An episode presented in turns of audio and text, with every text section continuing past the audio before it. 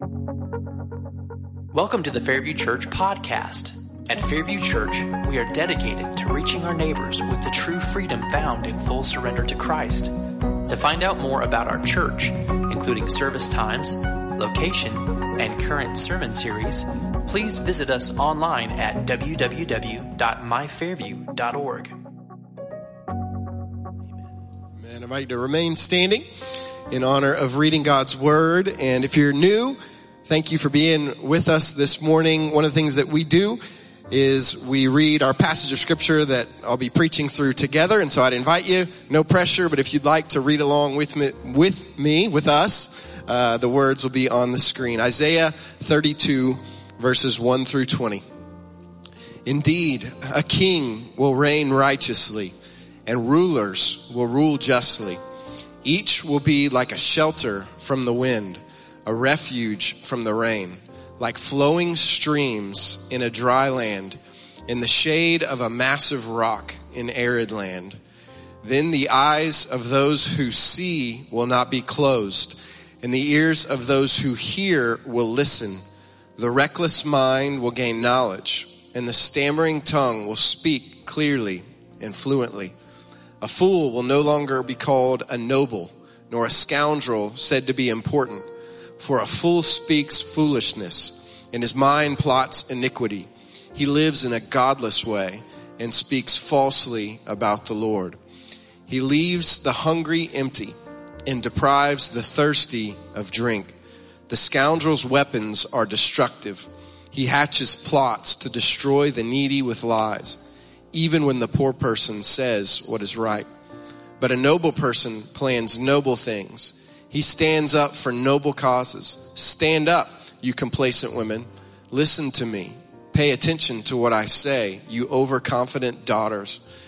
In a little more than a year, you overconfident ones will shudder, for the grapes will fail and the harvest will not come. Shudder, you complacent ones. Tremble, you overconfident ones. Strip yourselves bare and put sackcloth around your waists. Beat your breasts in mourning for the delightful fields and the fruitful vines, for the ground of my people growing thorns and briars. Indeed, for every joyous house in the jubilant city. For the palace will be deserted, the busy city abandoned. The hill and the watchtower will become barren places forever, the joy of wild donkeys and a pasture for flocks, until the Spirit from on high is poured out on us then the desert will become an orchard, and the orchard will seem like a forest. Then justice will inhabit the wilderness, and righteousness will dwell in the orchard. The result of righteousness will be peace. The effect of righteousness will be quiet confidence forever. Then my people will dwell in a peaceful place, in safe and secure dwellings. But hail will level the forest and the city will sink into the depths. You will be happy as you sow seeds beside abundant water and as you let oxen and donkeys range freely. Amen. This is the word of the Lord. I invite you to be seated. As we get started in our text, I want to ask everyone to do something that I think everyone here can do, and that is to just take a big inhale now slowly exhale. Do it again. Now let it out. Okay. When you did that, you were making a sound. And I don't know if you have thought about this. Many have written about this and considered this. But when you breathe in, there's a sound to that. And if you kind of close your lips as you breathe out, there's a sound to that. And the sound is very similar to the name of God in Hebrew, Yahweh. So if you think about, there's kind of a sound of the Yah coming in and then way coming out. Now this is not in the Bible specifically, so I don't have a verse for this, but it's been something for me that's been a helpful reminder that Yahweh, God, the God of Abraham, Isaac, and Jacob, is the God who provides us with life and breath and all that we have. And even those who their whole life will never speak the name of God or in any way acknowledge that, I think there's this, this idea of the fact that every breath actually is this acknowledgement of his goodness and his provision of life. Now, as we think about flourishing, we're looking in the scriptures at God's design for us, his good design for us as his people and for creation. And breath is a significant part of that because flourishing is tied with life. And without breath, you don't have life. And there are in the Old Testament these examples of the breath of God, or the Ruach, the Spirit of God, is what breathes out and is what gives life to creation. It's what gives life to people. In fact, the Jewish culture had this idea that when you are born, God breathes breath into you, and when you die, you give that breath back. There is this need for the breath of life, and there is this provision of life, again, that comes only through God, and the necessity of that, of that receiving from God, and then everything that we have ultimately being an expression of giving back to Him is at the heart of what it means to flourish. Now, last week, we looked predominantly at one Hebrew word that's tied to flourishing. If you were here, what was the Hebrew word we mostly looked at? Starts with the SH. Shalom. Thank you. Awesome. So shalom. And when we hear the word shalom, we usually have an English word we tie to that. What is that? Peace. But what we saw is that the Hebrew term shalom in the scriptures is more than just peace or like a ceasefire. It's this idea of wholeness, of fullness, and again, of flourishing.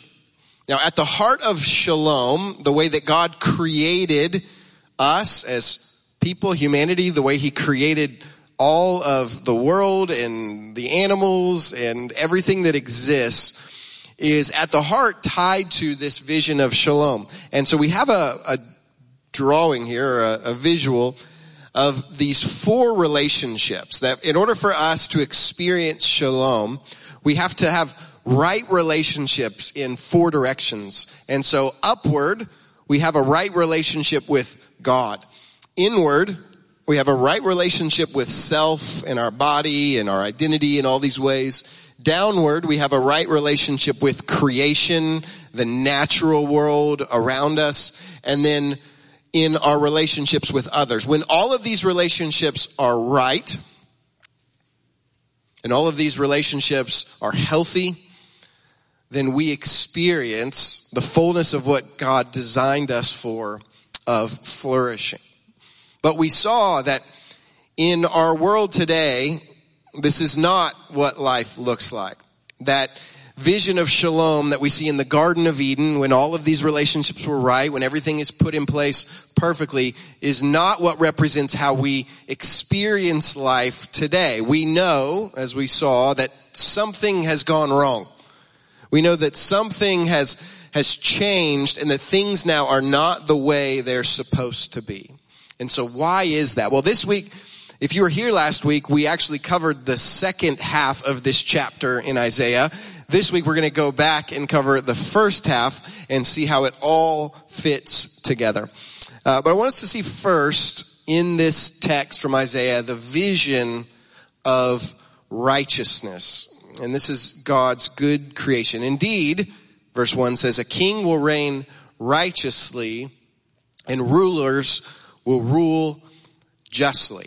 Now, in the backdrop of Isaiah, what you are going to see is examples of kings that are not righteous. They're bad, and because of that, there's corruption and destruction. And so Isaiah, in this chapter, is giving a contrast of a king who is righteous. And this is a theme throughout Isaiah's uh, letter and his, his prophecies. But I want us to think about those two words. And again, at the beginning of this series, we're looking into the Hebrew terms and considering what they mean. The, the first term that we see there, a king will reign in righteously, is from the term tzedakah. Just give that a shot. tzedakah, okay. Righteous. And what this means, again, is rightly aligned, but it's, but it's a way that is right. And so some of these terms are simpler than we think about, but that's at the heart what it means is to live in a way that is right. And when you have a king that is righteous, he relates rightly. He handles his responsibilities and his power and authority rightly. He treats other, others rightly. You, you have this experience of righteousness. The other word that we're going to consider is the Hebrew word mishpat. Give that one a shot. Mishpat. And that is the term that translate justice. Now, when we think about the term justice, what do we typically think about? Punishment. Am I here? There we go. We think about the justice system. And when we typically think about that, it's some type of punishment. And that is a component of what justice means, but it means much more than that. What it means is giving people what they are rightly due. So that's justice.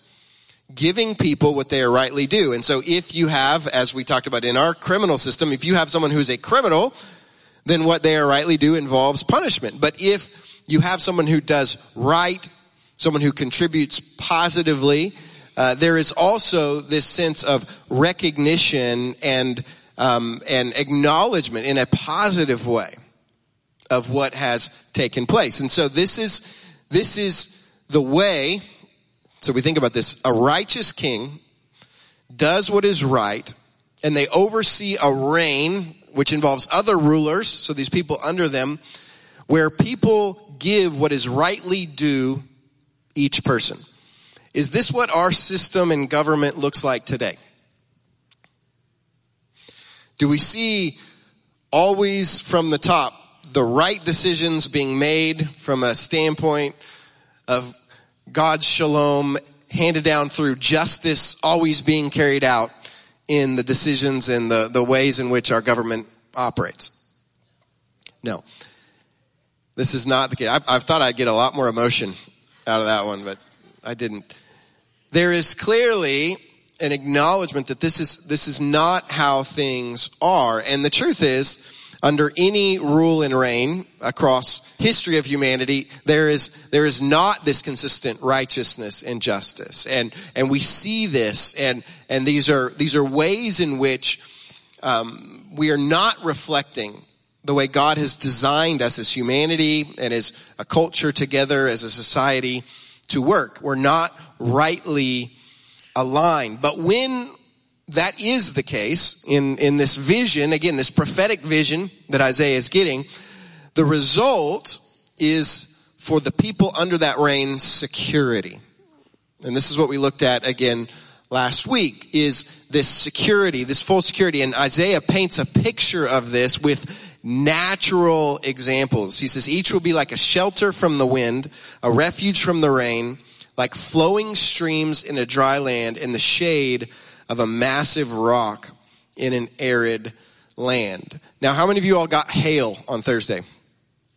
That was crazy, wasn't it? Like out of nowhere, I look out my window and there's this, this wall and then you start hearing it and I mean, it is just nuts. And so we went outside and I collected it.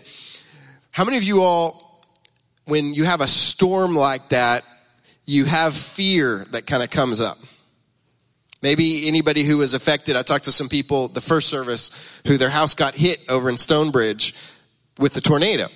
And we have some, some folks who had that. And when you have those experiences with storms at one time, in the future, whenever there's a storm, you feel insecure, right? Storms show us and remind us how powerless we are.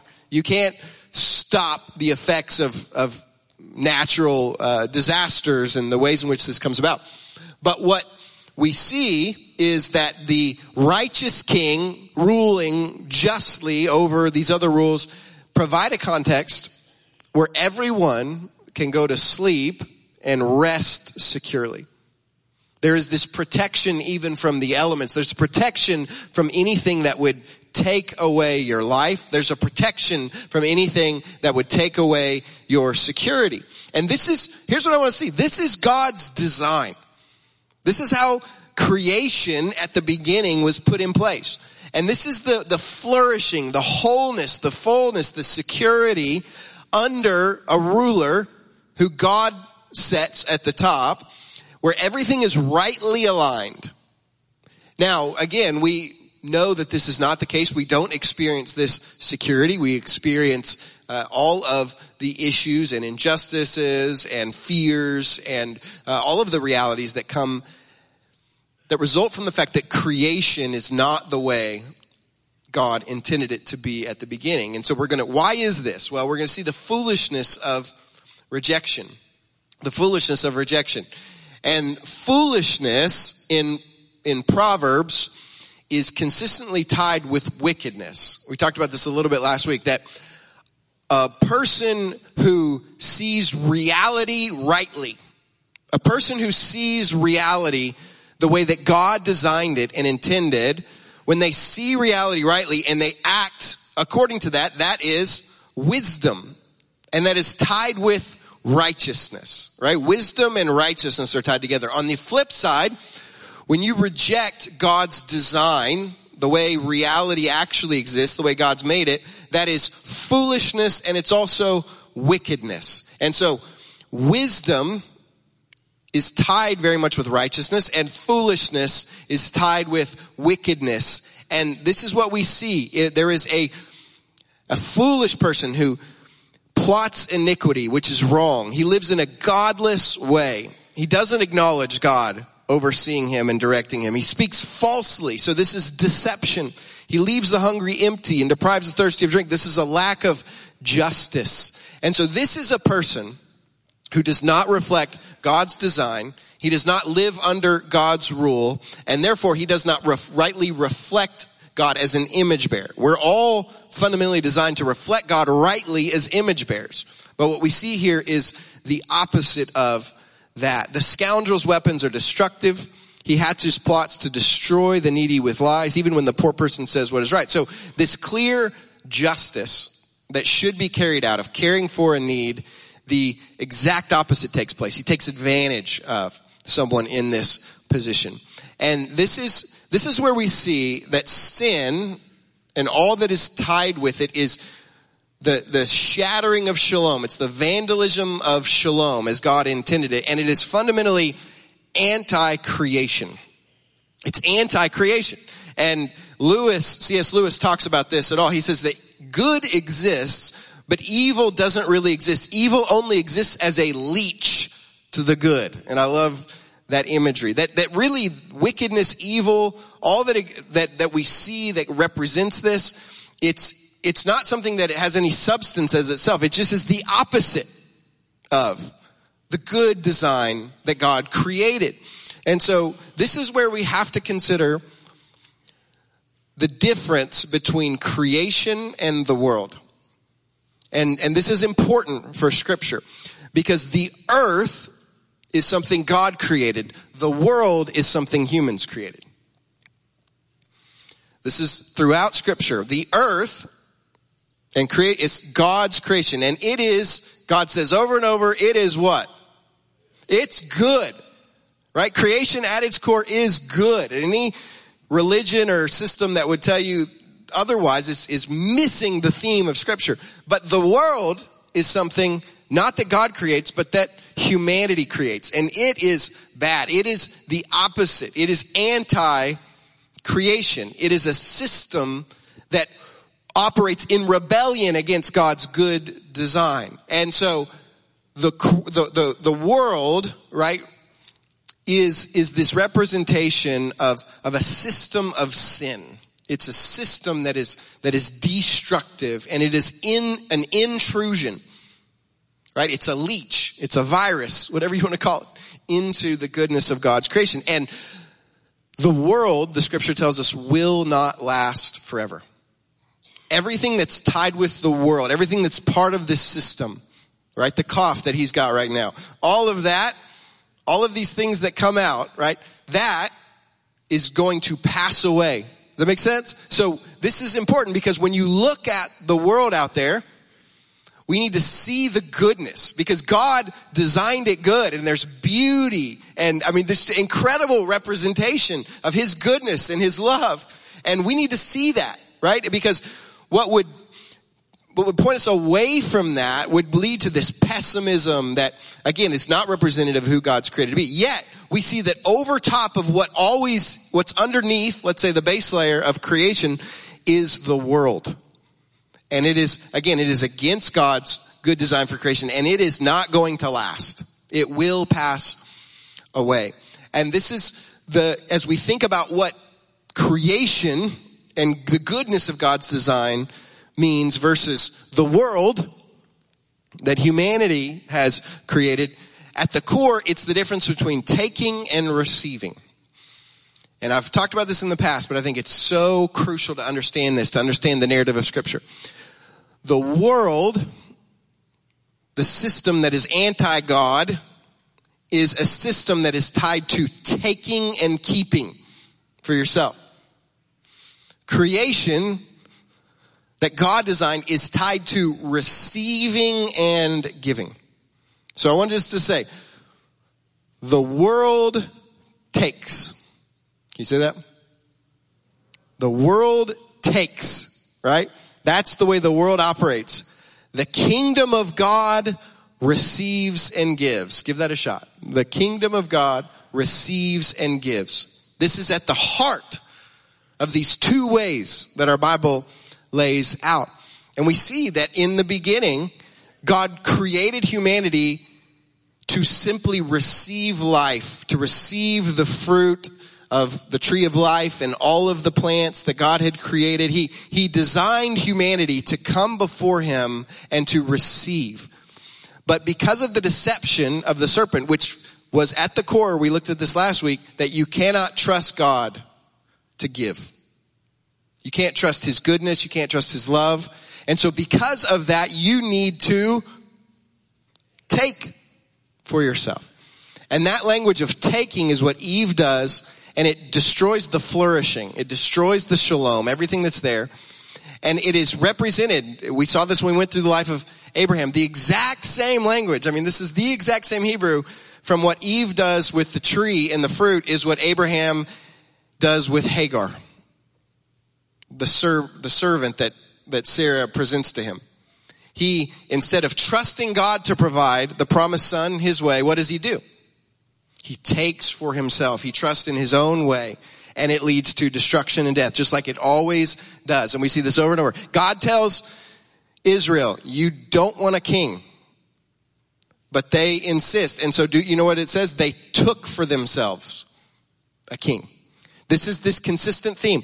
When we take, we are cutting ourselves off from the flow of life.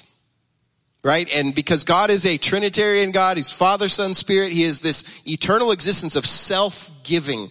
And life, when we are open to receive from God, we receive life and then we are meant to go and to give out of what God has given to us. This is the system of life. And again, we talked about how water works this way. The only water that is dead is a place in Israel. It's the Dead Sea because water comes in, but it doesn't go out. There's all these examples of this. But when we close ourselves, when we focus on ourself, we turn inward, we take for ourselves, we are cutting ourselves off from the system of life. The way that God designed us to live, the way that ultimately flourishing happens. And this is, this is at the core what is, what is taking place here. And, and the representation we say for the ground of my people growing thorns and briars. What does that remind you of from Genesis early on? The curse. Exactly. This is the curse. Thorns and briars. If you are a gardener or if you have a plant, what do they, do they give fruit? Do they give life? They don't. What do they do? To your nutrients and whatever you put in, in the water in the soil. They take. They don't give life. They simply take. And this is this representation we see of the curse. And this is what Isaiah is picking up on. He's expecting people to know the Hebrew scriptures. That this is this curse. The curse is demonstrate. It's not, this is, and I think this is so big. This is not just about what's in the Bible. It's about what's out there. Because what we see in this vision of reality, we find reflected out there. It all coincides. This is creation, right? Not the world. This is creation. This is how things actually work. And this is what happens when we have this turning away from this openness to receive from God and then this willingness to give freely out of that to this taking for ourselves. And we see the injustice from the leaders down and the way that this is, again, it's anti life. It just is. It's, it's, it's, it's turning away from the system, the flow of life. And that fundamentally, when you turn away from the flow of life, what do you get? Death. Like that's it. And this is, this is how taking, again, works in all of these ways. Finally, we're going to see the hope of restoration until the spirit from on high is poured out on us. Then the desert will become an orchard and the orchard, orchard will seem like a forest. Then justice will inhabit the wilderness and righteousness will dwell in the orchard. So what's happening here is there's this acknowledgement that humanity cannot fix the problem. There's this dryness of the desert, which is death that doesn't give life. There's all of these examples. There's thorns. There's, there's the curse that's there. And the only hope is that God's spirit from on high, right? Outside of the system of taking and our ability to fix, God has to do this, right? That's what he's saying. And the spirit of God. And in Genesis, we see the spirit of God hovering over what? The waters. And this is what's going to happen again. The spirit of God that hovered over the waters is going to come once again to a context of death and, and give the waters of life and these imagery of this, this life and this flourishing out of what was dead and dry. He's going to bring this, this reviving, this restoring of what God created. But notice that Nate, this is important. When the prophet, the Hebrew prophets talk about this stuff, they don't disconnect humanity from creation. And this is big because sometimes we read through a lens that just talks about, you know, people and kind of our inner life. And it cuts us off from what, what the prophets do is they say, when there's a lack of justice and righteousness, the plants suffer. You see that? They see everything holistically. They see that when you reject God's ways at all of these levels, it, it, it, flows all the way down, right? And all the way up.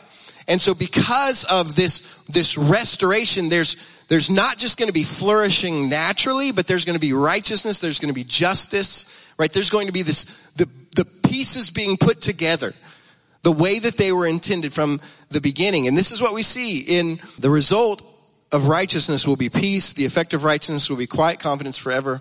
Then my people will dwell in a peaceful place and safe and secure dwellings. Now let me ask you, does this look like any environment in any government, in any country, or in any system where people experience this flourishing and they're completely secure at all times.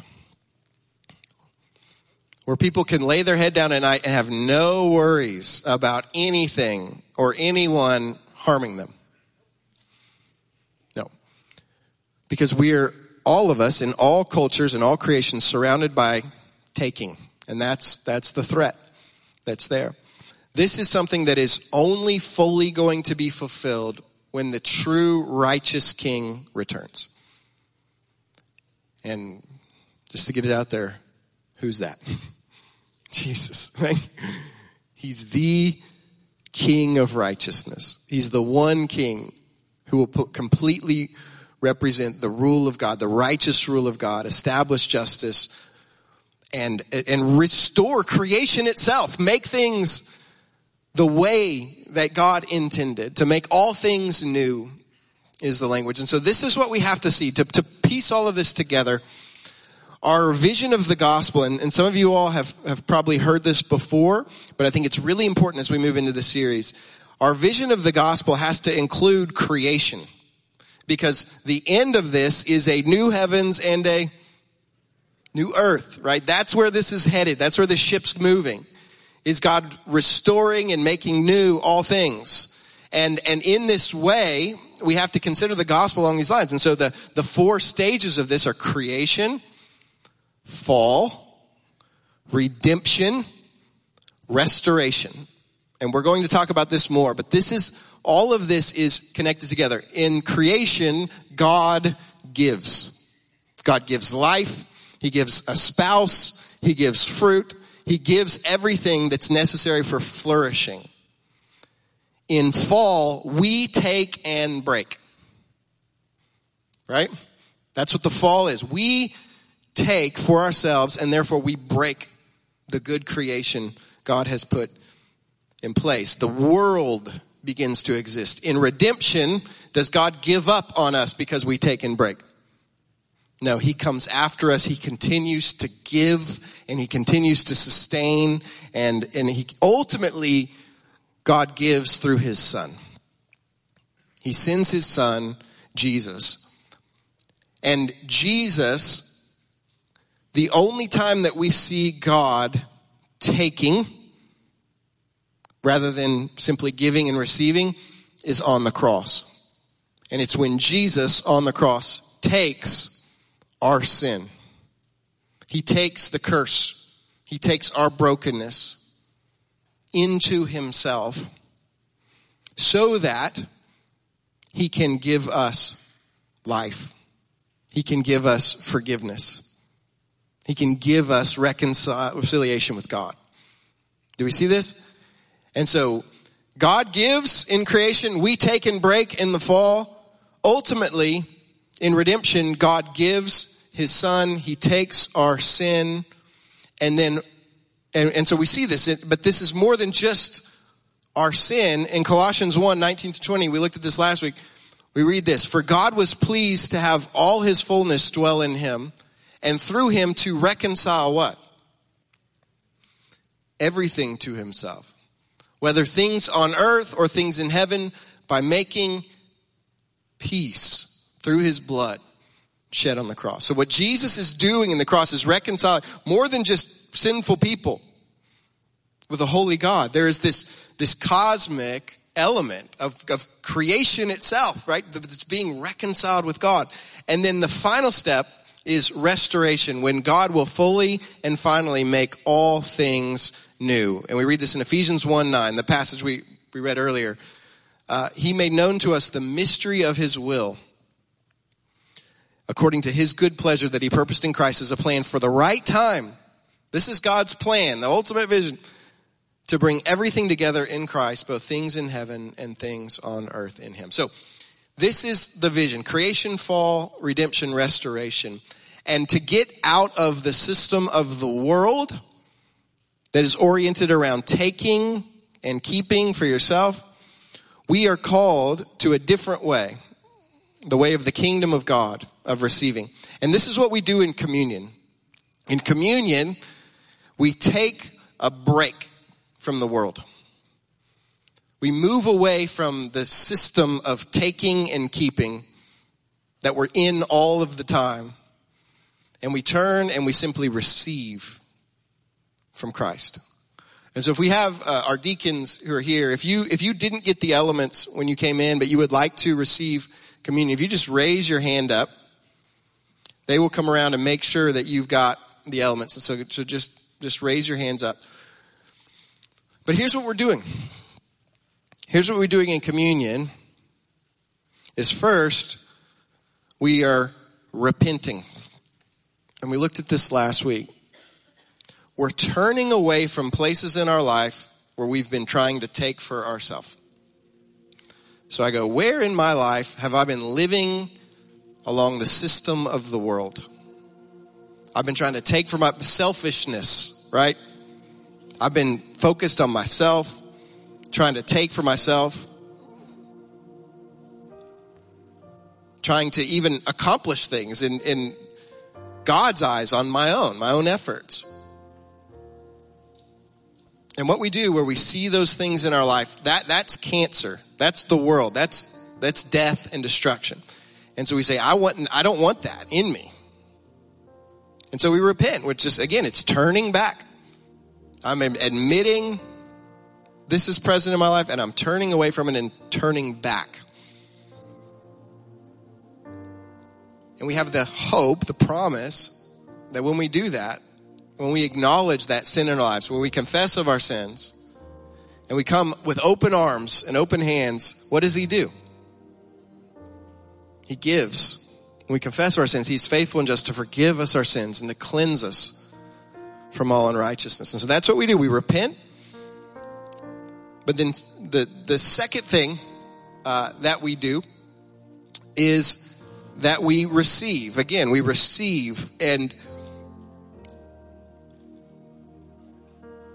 for the sake of time, let's say that we're in, in any of these ways that we're sinning, that sins in our life, we're searching for something that only God can provide.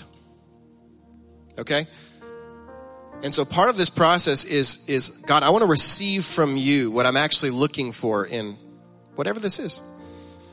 Ultimately, life through Christ. And so we have this, this invitation to receive. And so I'm going to take just a moment, just, just in your own seat where you are to ask God, God, show me where I need to repent of living in the system of taking of the world of sin.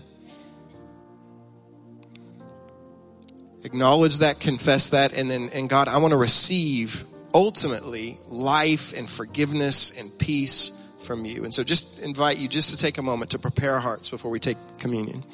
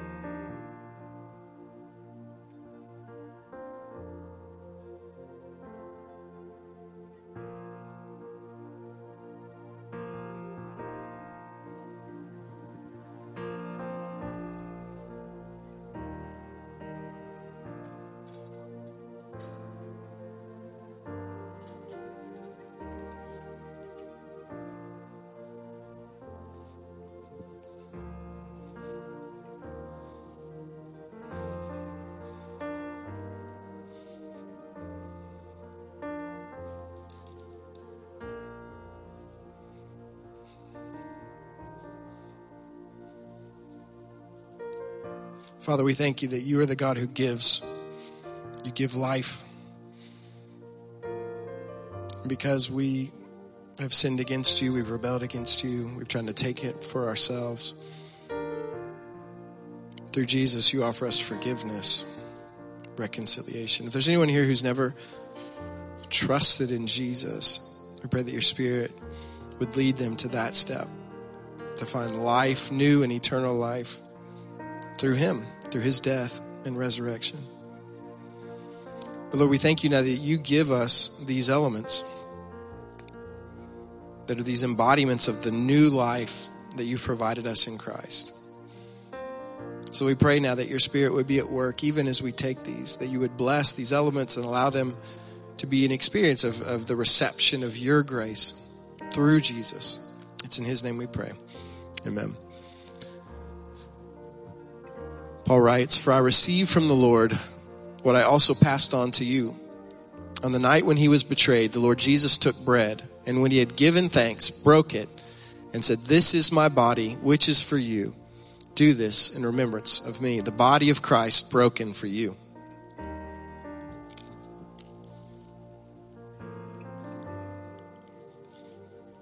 In the same way, also, he took the cup after supper and said, This cup is the new covenant in my blood.